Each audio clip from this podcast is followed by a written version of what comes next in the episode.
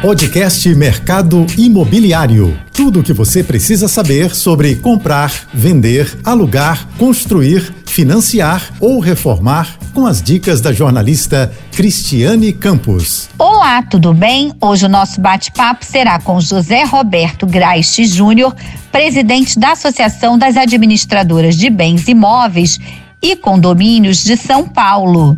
José Roberto, quais os principais conflitos condominiais?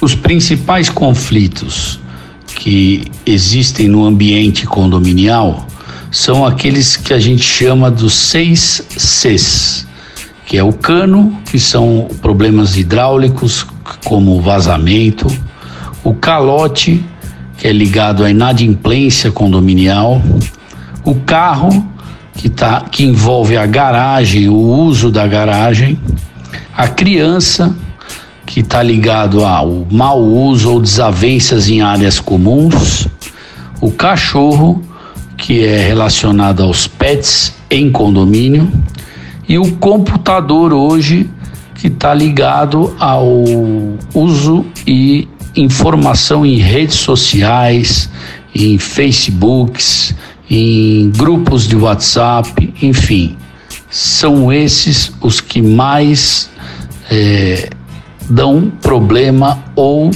desavenças na área e no ambiente do empreendimento. José Roberto, como os síndicos conseguem equilibrar as contas condominiais? O equilíbrio nas contas condominial deve ocorrer partindo de uma ótima elaboração de previsão orçamentária que será aprovada na Assembleia Ordinária Anual para aquele exercício. Ela já deve contemplar todos os reajustes que ocorrerão daquele período, seja no, no âmbito dos funcionários ou nos contratos de prestadores de serviços e manutenção de equipamentos. Em cima da previsão orçamentária, o síndico mais o, a administração interna deverá seguir à risca aquilo que foi aprovado.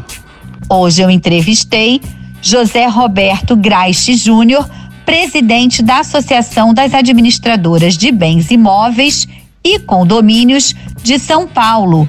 Para ouvir esta entrevista e outras novidades do setor, vá lá no meu Instagram criscampos.oficial e no portal mercadoimobiliário.net. Você ouviu o podcast Mercado Imobiliário.